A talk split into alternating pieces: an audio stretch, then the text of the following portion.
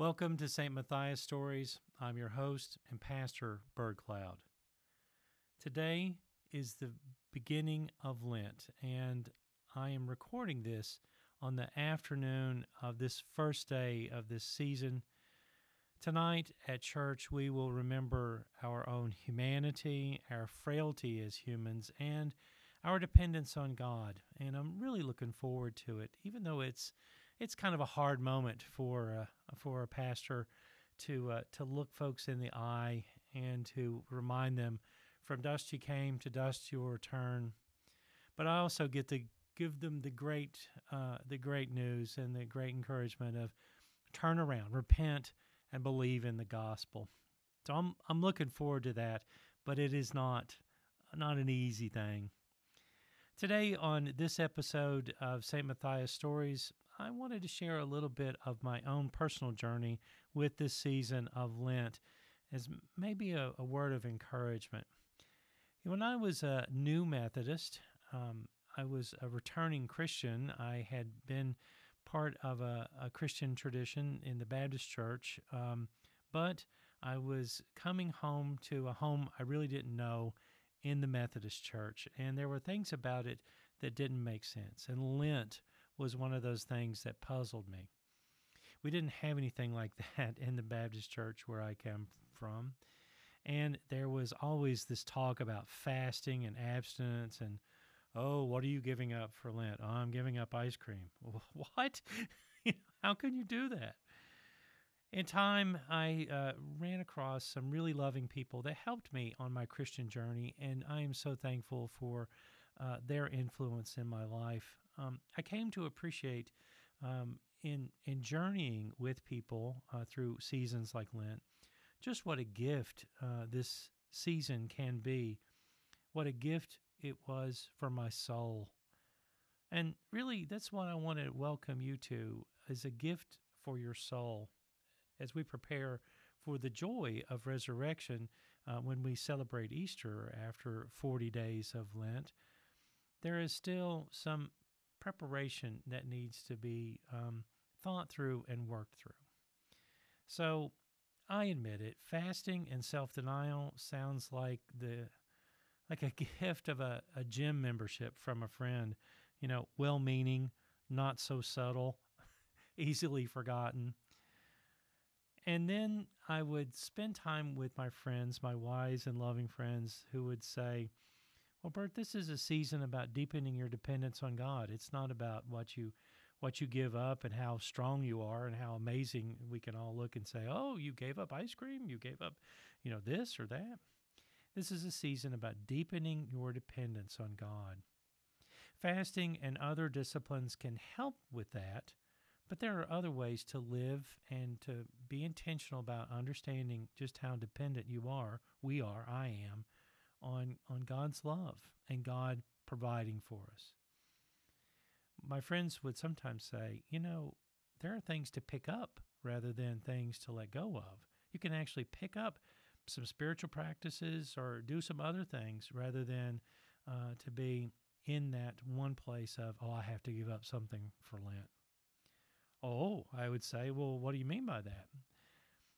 My wise and loving friends would explain that some folks pick up a habit like Bible reading. You know, our Bible reading sometimes is the thing that we um, will neglect or we won't spend so much time with. And, you know, pastors do this too. Pastors will read for sermon preparation, but then sometimes, oh, well, there's this to do and that to do. And we don't take care of our soul with just spending time devotionally you know, uh, the use of a good devotional guide can help with that. We have the upper room at church, and it's a wonderful gift. There's actually other forms of the upper room, different versions, uh, and different ways in which uh, the upper room ministries provide devotional material. You can find those at upperroom.org. I'll try to put uh, links to the references that I make um, in the show notes for this episode. At uh, St. Matthias, we will also provide a Lenten guide from the Society of St. Andrew. SOSA is uh, a ministry that's dear to my heart and also uh, one that uh, we have supported here uh, in the past. We will take up um, Lenten offering for Sosa. I'll talk to you about that in just a moment. But there are Lenten guides that we'll have available. Um, we also have a library full of uh, good resources.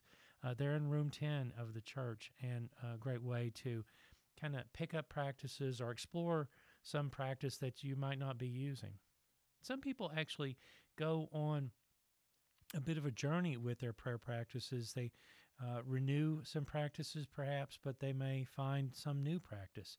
Uh, contemplative prayer, uh, praying with art. Uh, some folks uh, pray with their cameras, uh, using um, you know visual art and photography as a way to to pick up and deepen an appreciation of what God is doing. So you really get an opportunity in these 40 days to um, deepen a relationship with God, maybe through prayer to boost how you understand yourself, how you understand others, those that you may have trouble with, or those that you're just curious about. Also, throughout these 40 days, um, people can adopt new habits. Sometimes people decide that they're going to volunteer in the community maybe in a new way than they have in the past or in some way they haven't really thought of. A few years ago, I served a church where a person decided during the course of their Lenten experience to volunteer with hospice. That changed their life. It was a, a great way for them to care for people, but also to come to understanding um, about some of their own um, grief issues and some of their own, um, you know, blessedness, giftedness. Sometimes people decide, I'm going to sing in the choir, or I'm going to be part of that small group, or some other kind of activity where they just kind of step into something new. And then some people also decide to give, to give sacrificially, not just their time, but also some of their resources as well. Perhaps giving money that they would have used for themselves uh, to a ministry that would help others. During Lent, St. Matthias will continue our tradition of collecting for the hunger ministry of the Society of St. Andrew.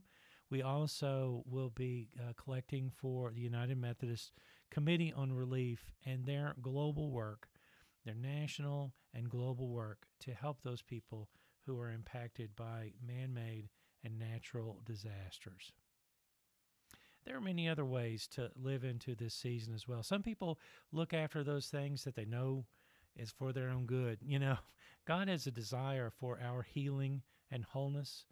Jesus said, I came that they would have life and have it abundantly.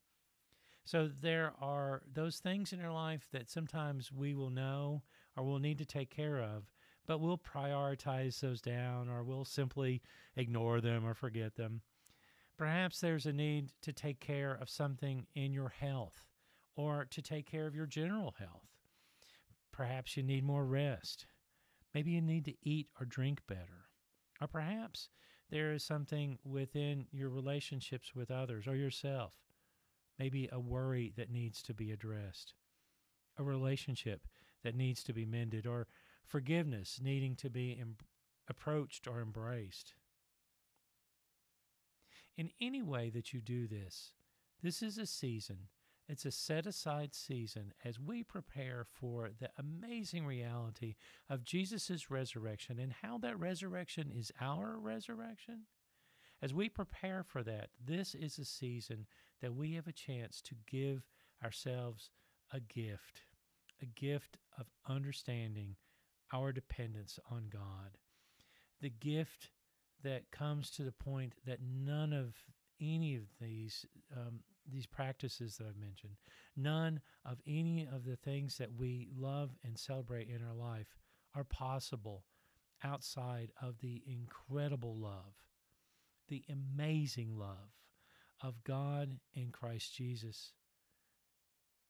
Lent is the gift of a season of being reminded of that dependence and growing from it, of actually growing closer to God, growing closer to our neighbors, growing closer in a relationship even with ourselves. So, friends, welcome. Welcome to Lent. May God richly bless our journey together as we work our way down this road as a church, as we work our way through our individual paths on this journey. And may God remind us every day of just how much God loves us and God's taken care of us. Even when it seems hard, God is right there. Well, friends, this is the um, end of uh, this episode. I hope you are um, doing well, and I look forward to seeing many of you uh, tonight at Ash Wednesday. I also am really excited about our Lenten worship. Um, we have some really great services planned, and uh, I think you're going to be very, very blessed as you come and join us in worship and as we work our way towards Easter. God bless you. I look forward to seeing you. If I can help you in some way, uh, making some decisions or discernment about your Lenten journey, I would love to do that. That's the kind of stuff pastors love to do. Or if I can help you out in some other way, let me know. Drop me a line. Uh, you can find my uh, email uh, on the show notes, and uh, would love to uh, to check in with you. Well, listen, God bless you, and I will look forward to seeing you very soon.